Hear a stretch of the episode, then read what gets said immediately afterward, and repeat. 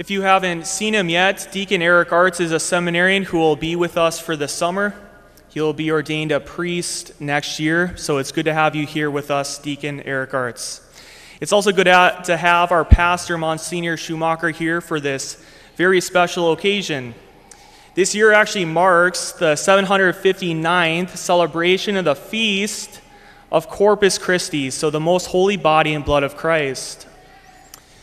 As we know, the gift of the Eucharist is the great, greatest treasure in our church, but also all, all of our lives.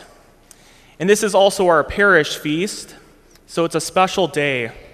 The origin of this feast actually can be based in a Eucharistic miracle. Father Peter of Prague was in Bolsena, Italy, making a pilgrimage to Rome. He was a pious priest, yet he had difficulty believing that Jesus was present in the Holy Eucharist. So while he was celebrating Mass, during the words of consecration, This is my body, the consecrated host started to seep blood onto his hands and onto the altar linen. Because of this Eucharistic miracle, the Pope, many priests, and the faithful made a Eucharistic procession from Bolsena to the neighboring town of Orvieto.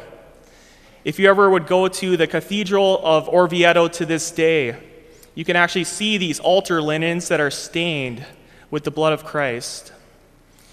And today we are doing something very special. We're going to make a Eucharistic procession around our church. And so maybe we could just consider Jesus' promise to us while we're walking with our Lord Behold, I am with you always, even to the close of the age. May we simply adore and thank our Lord for being present to us in the Holy Eucharist.